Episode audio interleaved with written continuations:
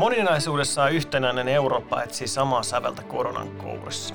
Eurooppa-ministeri Tytti Tuppurainen muistelee erikoishaastattelussa Suomen 25-vuotista taivalta Euroopan unionin jäsenenä ja pohtii tulevaa. Minä olen Aku Arva ja tämä on Euroopan suunta. Mä olen rehellisen kyllästynyt tähän viruspandemiaan. Ja kuunnelkaa loppuun ennen kuin juoksette nyt tuomitsemaan mut sosiaalisessa mediassa. En, mä en niin mitenkään vähättele tämän kriisin merkitystä enkä myöskään sen vaikutuksia meidän kaikkien terveyteen, toimeentuloon ja arkeen, mutta, mutta ainakin itse olen huomannut, että mä alan hiljalleen kypsyttää jatkuvaa koronautistulvaa ja kaipaavan jotain muutakin ajateltavaa. Enkä varmasti ole siis yksin tässä, en usko olevani ainoa, joka alkaa turtumaan tähän meidän uuteen arkeen. Yritetään siis hetken aikaa puhua muustakin kuin koronasta ja, ja mä yritän viedä teidän ajatukset menneisyyteen. Tarkemmin vuotta 1995, kun Suomi liittyi Euroopan unionin jäseneksi. Suomi liittyi EUn jäseneksi, mä olin sellainen kymmenkesäinen pikkupoika, jolle tämä unionin jäsenyys ei ollut kovin suuri juttu. Paljon merkittävämpi asia oli Suomen miesten jääkiekkomaajoukkueen historian ensimmäinen kultamitalli maailmanmestaruuskisoista. Den Gliederin ja siinä saatiin länsinaapurille annettua, annettua opetus, hienoja muistoja. Ja tästä puhuttiin paljon enemmän meidän pojankoltiasten kanssa kuin Euroopan unionista, joka oli mulle silloin yhtä vieras asia kuin se tuntuu monelle olevan tänäkin päivänä. Lätkän maailmanmestaruus, Lordin Eurovision voitto ja, tällainen talvisodan torjuntavoitto lienee sellaisia kansallisen kohesion, kansallisen yhtenäisyyden hetkiä, joita koetaan vain kerran pari elämässä. Euroopan unioni taas tuntuu tänäkin päivänä olevan enemmän kansaa jakava teema, vaikka selkeä enemmistö suomalaisista jäsenyyttä kannattaakin. Mutta muutamia muistoja lapsuudesta ja nuoruudesta mullakin kuitenkin on, jolloin sellainen selkeä eurooppalainen kytkentä – ensimmäinen niistä liittyy omassakin perheessä paljon keskustelua herättäneeseen neuvontavaan kansanäänestykseen, joka järjestettiin silloin vuonna 1994. sanottaako tässä nyt, että hieman paremmalla menestyksellä kuin taannoinen brittien äänestys EU-jäsenyydestä pieniin välähdyksiin vanhempien kanssa katsotuista uutisista, ehkä sellaisista heidän välisistä käynnistä keskusteluista, jotka ei mua erityisemmin kiinnostanut. Mä en siis tänä päivänäkään tiedä, että äänestikö mun vanhemmat liittymisen puolesta vai sitä vastaan, eikä, eikä tämä jäsenyys konkretisoitunut sille pienelle akupojalle pitkään aikaa. Mutta vuosituhannen vaihteen jälkeen, tarkemmin oikeastaan vuonna 2002, kun Suomi otti käyttöön euron käteisvaluuttana, tilivaluuttanahan se oli jo hetken aikaa toiminutkin, niin, niin tämä Markois luopuminen, se on sellainen kouriin tuntuva muutos mullekin. Mä muistan hyvin elävästi, kun lukiolaispoikana menin Alppilassa meidän, meidän kotitalon kivialassa sijaitsevaan ää, kiskaan, josta, josta sai silloin vielä niitä sellaisia legendaarisia penneillä ostettavia irtiksiä, ää, 20, penni, tai 20 pennillä merkkareita, jos muistatte tällaisen. Se olikin yllättävän vaikeaa, kun piti hallita kutosen kertotalon lisäksi jakolaskut, ja, ja mä en ollut mitenkään hyvä koulussa. EU muuttui todellisuudeksi mulle opiskelijana. Vapaa liikkuvuus, Erasmus-vaihdot ja saksalainen valitettava lyhytaikaiseksi jäänyt tyttöystävä sekä, sekä useina kesinä kaveriporukalla tehdyt reissut avas, avas mulle Eurooppaa aivan uudella tavalla. Tällainen välinpitämätön suhtautuminen Euroopan unionin muuttu, kun jäsenyyden avaama maailma tuli lähemmäs ja, ja nykyisin mulle on tulleet tutuksi ja, ja rakkaaksi niin Pariisin kadut kuin Latvian metsät ja rannat – Tälläkin kesällä meillä oli poikaan kanssa suunnitteilla Grand Tour Saksaan, Itävaltaan ja Italiaan, mutta se on tietysti haudattu tämän ruton takia. Ja just näin, taas mä aloin puhua koronasta. No jo, joka tapauksessa siis tänä päivänä siitä kymmenkesäisestä pojasta on jäljellä vain muistot ja, ja tilalla on eurooppalaisen Suomen aivan liian nopeasti harmaantuva ja, ja koronapartaa kasvattava toiminnanjohtaja, mutta mun oma suhde Euroopan unioni on kasvanut tässä niin kuin miehen mukana. Ja, ja kaikessa epätäydellisyydessäänkin tämä maailman ensimmäinen ylikansallinen demokratia on löytänyt paikkansa ainakin meikäläisen sydämessä. Ja mä oon sydämeltäni hyvin vahvasti sekä eurooppalainen että suomalainen, eikä, eikä nämä tunnetason asiat mulla ainakaan ole mitenkään ristiriidassa keskenään. Eikä niiden sinänsä pitäisi olla kellään muullakaan. Mä en siis varmasti ole ainoa, jolle on kertynyt kuluneelta neljännesvuosisadalta muistoja Euroopan unionista. Näissä tulevissa jaksoissa me keskustellaan Suomen johtavien poliitikkojen ja asiantuntijoiden kanssa heidän suhteestaan Euroopan unioniin. Kuullaan muistoja aikakaudelta, jolloin Suomi päätti lopullisesti asemoitua länteen ja, ja hylätä tämän suomettumisen aikakauden ja YYA-peepoilun. Laittakaa siis tuotantotilaukseen, jotta ei tulevatkaan jaksot mene ohi. Mikäli tuotanto miellyttää, niin positiiviset arvostelut on hyvin tervetulleita. Keskustelu ja omi kokemuksia kuluneesta neljännesvuosisadasta voit jakaa Eurooppalainen politiikka Facebook-ryhmässä, siis Eurooppalainen politiikka Facebook-ryhmässä. Mutta nyt on aika antaa estraadi Eurooppa-ministeri tai oikeammin Eurooppa- ja omistajaohjausministerille, eli Tytti Tuppuraiselle. Hän on toiminut kansanedustajana vuodesta 2011 lähtien ja johtanut aiemmin muun muassa eduskunnan suurta valiokuntaa. Tervetuloa lähetykseen ministeri Tytti Tuppurainen. kiitos oikein paljon, hyvää Eurooppa-päivää kaikille. Joo, juuri näin, juuri näin. Ja tämä on tosiaan tällainen tuotanto, joka Eurooppa-päivään keskittyy, mutta mä tiedän, että meidän kuulijat ei varmasti sulatta sitä, että mulla on täällä ministeri langan päässä ja ei käsiteltäisi tätä akuuttia kriisiä hieman. Eli, eli sä kun olet Eurooppa-ministerinä keskeisessä roolissa niin EU-maiden kuin unioninkin kanssa työskentelemässä tämän pandemian ylittämiseksi, niin minkälaista tämä työ COVID-19-pandemian aikana on ollut Eurooppa-ministerinä? No onhan tämä tietysti ollut todella vaativaa ja muuttanut omiakin työskentelytapoja huomattavasti ihan konkreettisimmillaan siinä, että en enää matkusta. Että aikaisempaan työnkuvaan sisältyi paljon lentoja erilaisiin kokouksiin, tapaamisia, neuvoston kokouksia mm-hmm. Luxemburgissa, Strasbourgissa, Brysselissä. Tämä on kaikki jäänyt pois. Että nyt tämä yhteydenpito täytyy hoitaa sähköpostilla, kirjeitse. Nekin ovat nyt palanneet Aha. taas arvoon arvaamattomaan epävirallisissa WhatsApp-yhteydenpidoissa ja, ja sitten tietysti videokonferensseina, että, että yhteydenpito on muuttunut, mutta, mutta myöskin tiivistynyt. Eli kyllä nyt ollaan kovasti koordinoimassa näitä yhteisiä eurooppalaisia koronatoimenpiteitä. Mm. No Suomessa on testattu nyt yli 75 000 kansalaista jo, ja, ja tota, ää, tautitapauksen toistaiseksi ollut noin 4500. Suomessa tautiin on valitettavasti menehtynyt jo lähes 200 henkeä. Sä oot ollut yhtenä hallituksen ministereistä päättämässä niistä monista toimenpiteistä, joilla tätä taudin leviämistä pyritään hillitsemään ja suomalaisten terveys pyritään turvaamaan. Minkälaista tämä toiminta valtioneuvoston jäsenen on kriisin aikana ja, ja tota, mit, mitä niin kokemuksia sun tästä? No Suomihan lähti toimimaan se hyvin määrätietoisesti heti, kun tilannearvio johti siihen, että, että yhdessä tasavallan presidentin kanssa julistettiin poikkeusolot ja otettiin valmiuslaki käyttöön, niin tarkkarajaisesti ja harkiten, mutta kuitenkin määrätietoisesti rajoittamistoimia otettiin ja, ja yhdessä neuvotellen pitkissä kokouksissa, välillä hyvin epätyypillisinä kelloaikeinakin mm. yhteistä kantaa muodostettiin, mutta kuitenkin pystyttiin sellaiset rajoittamistoimet ottaa käyttöön, jotka on pystynyt pitämään epidemia, epidemian hallinnassa. Et nyt kun on huhtikuun loppu 28.4. kun tässä puhun, niin, mm. niin voidaan sanoa, että, että meillä on esimerkiksi tehohoidon kapasiteettia sen verran käytössä, että, että varmasti kaikki, jotka tarvitsevat, niin tulevat hoitoa saamaan. Ja on mahdollista arvioida jopa vähitellen tiettyjen rajoittamistoimien purkamista. Mä uskon, että kaikki, kaikki ottaa tämän viestin hyvin tervetulleena vastaan. Mutta miten sä vastaat sitten tähän kritiikkiin, jota on, on hallituksenkin toimii kohtaan osoitettu mediassa ja ehkä oppositionkin suunnalta näiden viimeisten päivien ja viikkojen aikana? No tietysti minusta tulokset puhuu puolestaan, että me on pystytty tämä epidemia pitämään hallinnassa ja se on se suuri saavutus, mikä hallitukselta on kaikkia arvioitavana.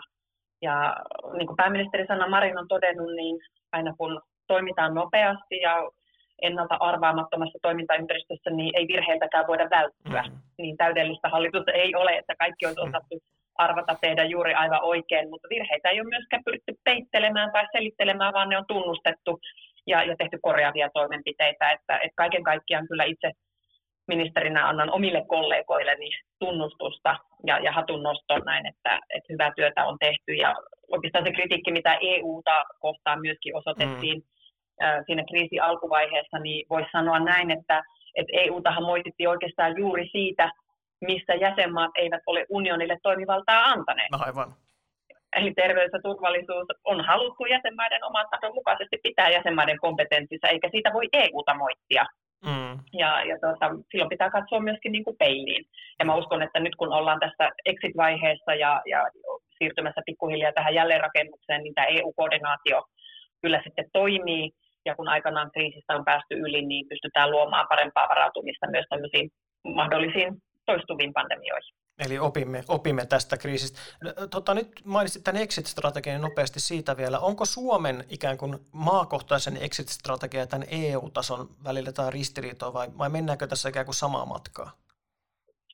Mennään samaa matkaa toki sieltä aikataulusti vaiheissaan, että kun tämä epidemia on eri maissa vähän eri vaiheissa, niin tietysti tämä eurooppalainenkin exit edellyttää sitä, että jäsenmaat ottaa sen oman tautitilanteen ja sen niin kuin, tilan huomioon niissä omissa toimissaan, mutta aivan ihan alkumetreillä, kun täällä Suomessa ryhdyttiin keskustelemaan tästä exitistä, niin toin hallituksen neuvotteluissa esille tämän eurooppalaisen ulottuvuuden ja se oli välittömästi yhteinen arvio, että se on tarpeen. Ja nyt kun Matti Hetemäen johdolla tätä exittiä on, on mm. valmisteltu, niin siinä on hyvin vahva eurooppalainen ulottuvuus. Just näin. No tota, mahtuuko sun paletille nyt Eurooppa-ministerinä mitään muuta kuin covid? Tapahtuuko muuta? tapahtuu, tapahtuu paljonkin ja olen huolehtinut siitä, että myös EUn yleistä asioiden neuvosto, joka nyt varsinaisesti ei ole virallisiin kokouksiin pystynyt kokoontumaan, mutta täällä videokokouksia pidetty useampikin puheenjohtaja, puheenjohtaja Kroatian johdolla, niin me olemme käsitelleet myös muita asioita, esimerkiksi EU-laajentuminen. Mm. Siinä saavutettiin poliittinen yksimielisyys tässä koronakriisin keskellä, että neuvottelut avataan Pohjois-Makedonian ja Albanian kanssa, ja se on kyllä niin kuin merkittävä osoitus siitä, että myös kriisin keskellä eurooppalainen yhteistyö toimii, päätöksenteko järjestelmät on olemassa ja, ja niitä voidaan hyödyntää näinkin historiallisiin merkittäviin ratkaisuihin. Myös tämä oikeusvaltioperiaate on ollut esillä ja ministerit on siitä keskusteltu. Tietysti pitää priorisoida ja on selvää, että silloin kun pelastetaan ihmishenkiä, mm. Kysymys on terveydestä ja, ja pandemia riehuu ja on ollut todella katastrofaalinen varsinkin ä, Italiassa ja, ja Espanjassa ja Ranskassa ja muuallakin, niin, niin täytyy pistää tällaiset asiat etusijalle. Juuri näin. Ja tämä oli hyvä, kun mainitsit tämän, tämän tota Balkanin alueen. Me ollaan, me ollaan hyvin tyytyväisiä niin Eurooppa-liikkeessä oltu siihen, että, että tämä laajentumiskeskustelu on otti askeleita eteenpäin sen viime syksyn aika, aika omituisakin kuvion, kuvion jälkeen. Tota, vielä sellainen covid-keskustelu loppuun. Mikä on sun keskeinen viesti suomalaisille tämän kriisin keskellä, missä nyt ollaan? Et kyllä tästä selvitään ja virheistä otetaan opiksi ja jatkossa ollaan entistä varautuneempia. Se on tärkeä viesti, että tästä ei ikään kuin ajauduta mihinkään semmoiseen synkkenevään kierteeseen, vaan me palaamme normaaliin arkeen. Arki mm. palaa, kansainvälinen yhteistyö palaa ja voidaan jatkossa myös lisätä ihmisten hyvinvointia, työpaikkoja turvataan, yrityksiä turvataan. Me emme ole menossa minnekään aivan suureen tuntemattomaan, vaan itse haluan uskaa toimia sen suuntaisesti, että, että palaamme tuttuun arkeen, mutta entistä ehompaan maailmaan. No siirrytään sitten seuraavaan aiheeseen, eli siihen ikään kuin päivän pihviin. Tänä vuonna tuli kuluneeksi 25 vuotta siitä, kun Suomi liittyi EU-jäseneksi. Kevästä piti meillekin tulla tällainen muistojen ja juhlan aika, mutta kuten nähdään, niin tosi vähän kävi. Käsitellään tästä huolimatta ja, tämän kriisinkin keskellä hieman tätä kulunutta 25 vuotta EU-jäsenenä olisi upeaa kuulla sun vähän niin kuin omia muistoja siitä, kun Suomi liittyi unionin jäseneksi vuoden 1995 alussa ja ehkä myös, jos sulla on jotain jaettavaa siitä edeltävästä ajasta neuvoantavien kansanäänestystä ajalta tai näin. No, mulle tulee ensimmäisenä mieleen se, että mä olin niin auttamattoman nuori, että mä en päässyt vielä äänestämään mm. EU-kansanäänestyksessä, että jouduin rivissä seuraamaan äänestystulosta. Olin siitä toki hyvilläni ja, ja, ja nuorena opiskelijana seurasin yhteiskunnallisia asioita ja oma kotikaupunkini sanomalehti Kalevasta. Luin hyvin tarkkaan tätä keskustelua, mitä käytiin. Muistan silloisen oululaisen nousevan poliittisen tähden Pia Nora Kaupin, mm. josta sitten on tullut finanssialan toimitusjohtaja ja ystävänikin, niin hän, hän kovasti, kovasti EU-jäsenyyden puolesta puhui ja minusta hän puhui siitä aivan oikein suuntaisesti.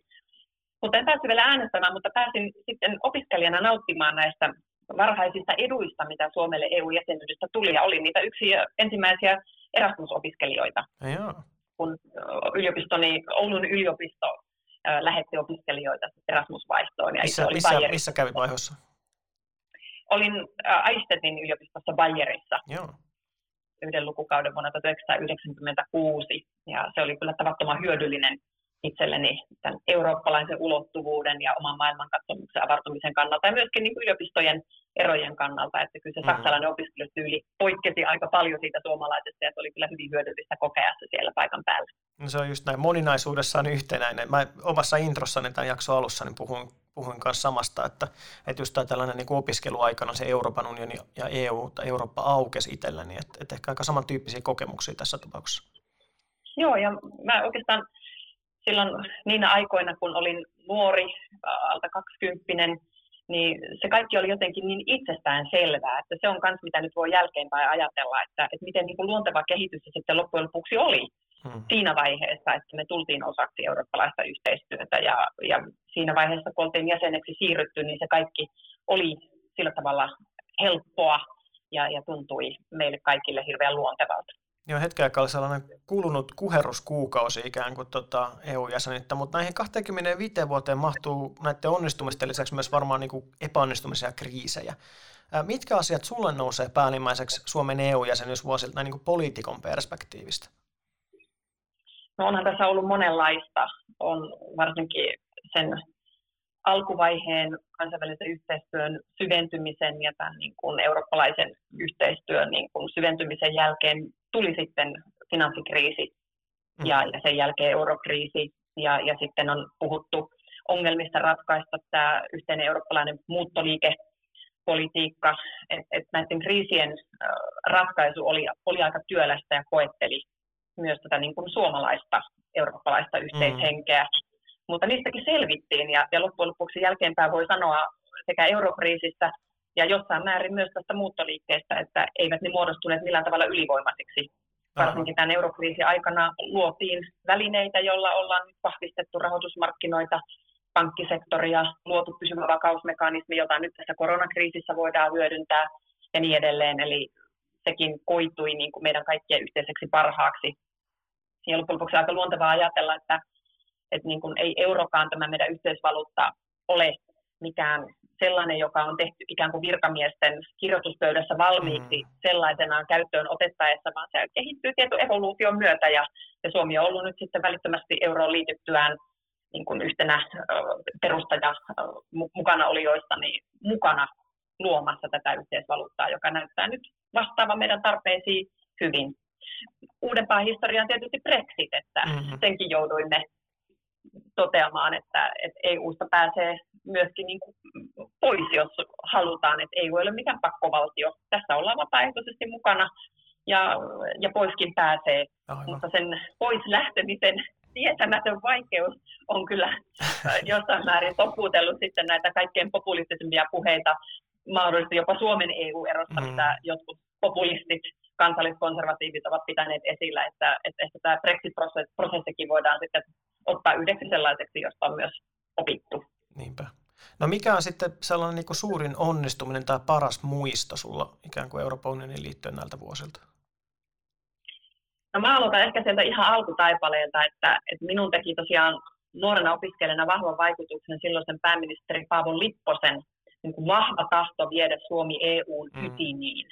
Et me olemme siellä keskeisenä jäsenmaana niissä pöydissä, joissa tämän maan osan historiasta ja kohtalosta päätetään. Ja, ja se on niin kuin minun luissa ja ytimissä, ja, ja kiitän siitä lämpimästi Paavo Lipposta, että hänellä johtajuutta ja, ja näkemystä riitti. Mm. Ja kyllä se on kannatellut kaikki nämä vuodet. Nythän me ollaan äh, ikään kuin päivitetty tämä, tämä äh, linjaus muotoon, jossa Suomi on aktiivinen vaikuttaja EUn eturivistä, aivan. mutta sisältö on edelleen aivan sama.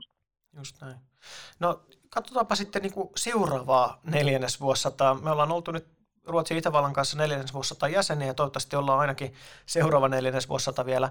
Ää, tällä hetkellä EU on ainakin europarlamentaarikko, Euroopan parlamentin varapuhemies Heidi Hautalakin lainaten eksistentiaalisen kriisin keskellä. Mikä on ministeri Tuppuraisen visio Euroopan tulevaisuudesta ja mitä sä ootat seuraavilta 25 jäsenvuodelta? No nyt oikeastaan mä sanoisin, että me ollaan valinkauhassa että mihin suuntaan me kallistutaan, että jatketaanko me tällä syvenevän yhteistyön ja kansainvälisen niin kuin, ö, yhteistyöhön perustuvan ö, kanssakäymisen tiellä, hmm. vai kallistutaanko me entistä enemmän, taannummeko kansallisvaltioiden väliseen keskinäiseen kilpailuun ja tällainen hmm. niin kuin kansallisen intressin ensisijaisuusajatteluun. Ja, ja tämä ei ole niin itsestään selvää, että, että me olemme tällä yhteistyön tiellä – siitä amerikkalainen historioitsija Robert Keikan on hyvin kirjoittanut ja kuvannut, että, että tämä niin kuin kansainvälisen tällaisen monenkeskisen yhteistyön, ihmisoikeuksien ja oikeusvaltion maailma, se on niin kuin puutarha. Kaunis puutarha, jossa on siistit polut ja, ja kauniit puut ja kasvustot, mutta se puutarha ei pysy itsestään sellaisena. Jos me jätämme tämän puutarhan hoitamatta, niin silloin viidakko palaa. Mm. Ja, ja se viidakko on tällaisen keskinäisen kilpailun, konfliktien ja, ja pahimmillaan sotien maailma, joka on Eurooppaakin runnellut kaikki nämä vuosisadat ennen tätä toisen maailmansodan jälkeistä yhteisten instituutioiden vähittäistä rakentamista ja tämän kanssakäymisen mm. syventymistä. Ja, ja tämä valinkauha on nyt nähtävillä. Se oli jo ikään kuin väreili ilmassa ennen tätä koronakriisiä, koska on maita ja puolueita, mm. poliittisia johtajia, jotka on kyseenalaistanut tämän koko yhteistyön oikeusvaltion ja, ja ihmisoikeudet. Ja nyt tämän koronakriisin myötä kysytään, että onko meillä yhteisvastuuta, onko meillä solidaarisuutta toinen toisistamme. Ja sanomattakin selvää, että Suomen etu on se, että me valitsemme tämän, tämän puutarhan Juuri ja tämän yhteistyön syventämisen ja monenkeskisen yhteistyön. Et siinä EUlla on tällä hetkellä itse asiassa niin globaalisti paljon annettavaa. Joo. monenkeskinen sääntöpohjainen kansainvälinen yhteistyö ei sekään ole mitenkään itsestään selvää ja, ja tämän yhteistyön osalta EU on Suomelle se luonteva kotipesä. Juuri näin. Ehkä sanoit tässä, että on, on olemassa puolueita ja poliitikkoja, jotka ei ehkä jaa tätä sun näkemystä. Yksi tällainen poliitikko on, on tota Orban, joka on, on toimillaan tämänkin kriisin aikana lujittanut tällaista yksinvaltaista linjansa maassa. Mikä, mikä sun viesti on tällaisille toimijoille? No ensinnäkin mä sanoisin, että kannattaa kuunnella, mitä Orban sanoo. Hän ei ole peitellyt sitä, mikä hänen tavoitteensa on. Hän on itse todennut, että Euroopan tulevaisuuden vaihtoehto on tällainen illiberaali demokratia. Hän siis itse on ilmoittanut, että pyrkii irti demokratiasta mm. ja niistä, niistä asioista, jotka on kirjattu EU-perussopimuksiin. Ja se on sanomattakin selvää, että ei tällainen käy. Nämä EU-perussopimukseen kirjatut arvot eivät ole pelkästään arvoja tai poliittisia mielipiteitä tai mitään moraalisia ihanteita, vaan ne on juridisia tosiasioita, jotka muodostaa sen oikeusperustan, mm. jolla EU toimii. Ja mikäli tässä unionissa on täysivaltaisena jäsenenä halukas toimimaan, niin silloin näiden perusarvojen kanssa ei voi olla mitään ristiriitaa.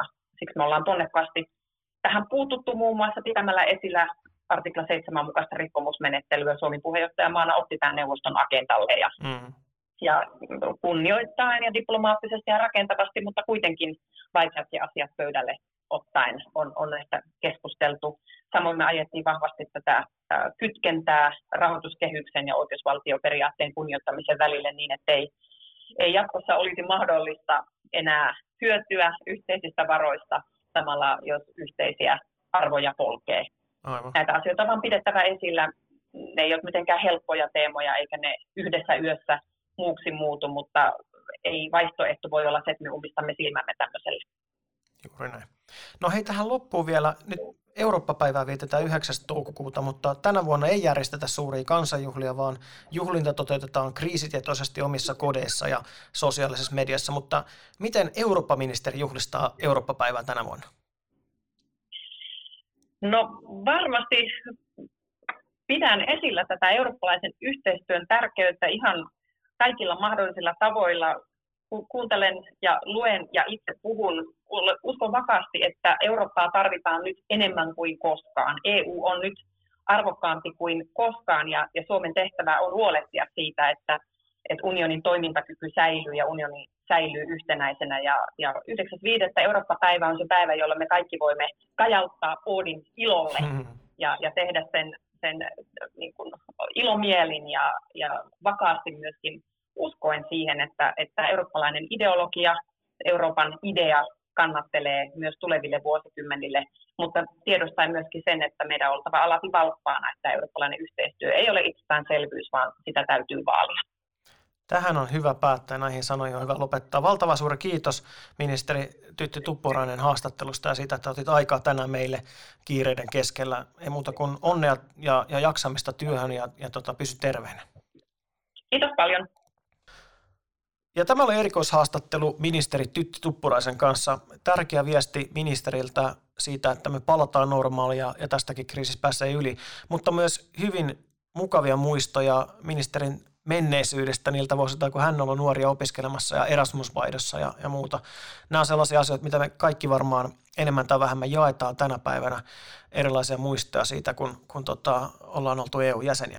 Tulevissa jaksoissa keskustelemassa kuluneesta neljännesvuosisadasta ja, ja tulevaisuudesta ovat muun muassa kansanedustajat Satu Hassi, Evelina Heinäluoma ja Ville Kaunisto sekä Suomen ikioma-komissaari Jutta Urpilainen. Matkataan yhdessä kohti Eurooppa-päivää 9.5. ja juhlitaan tätä vuosittaista merkkipäivää turvallisesti yhdessä, mutta erillään. Minä olen Aku Arva ja tämä oli Euroopan suunta. Tuotannosta vastasi Crash.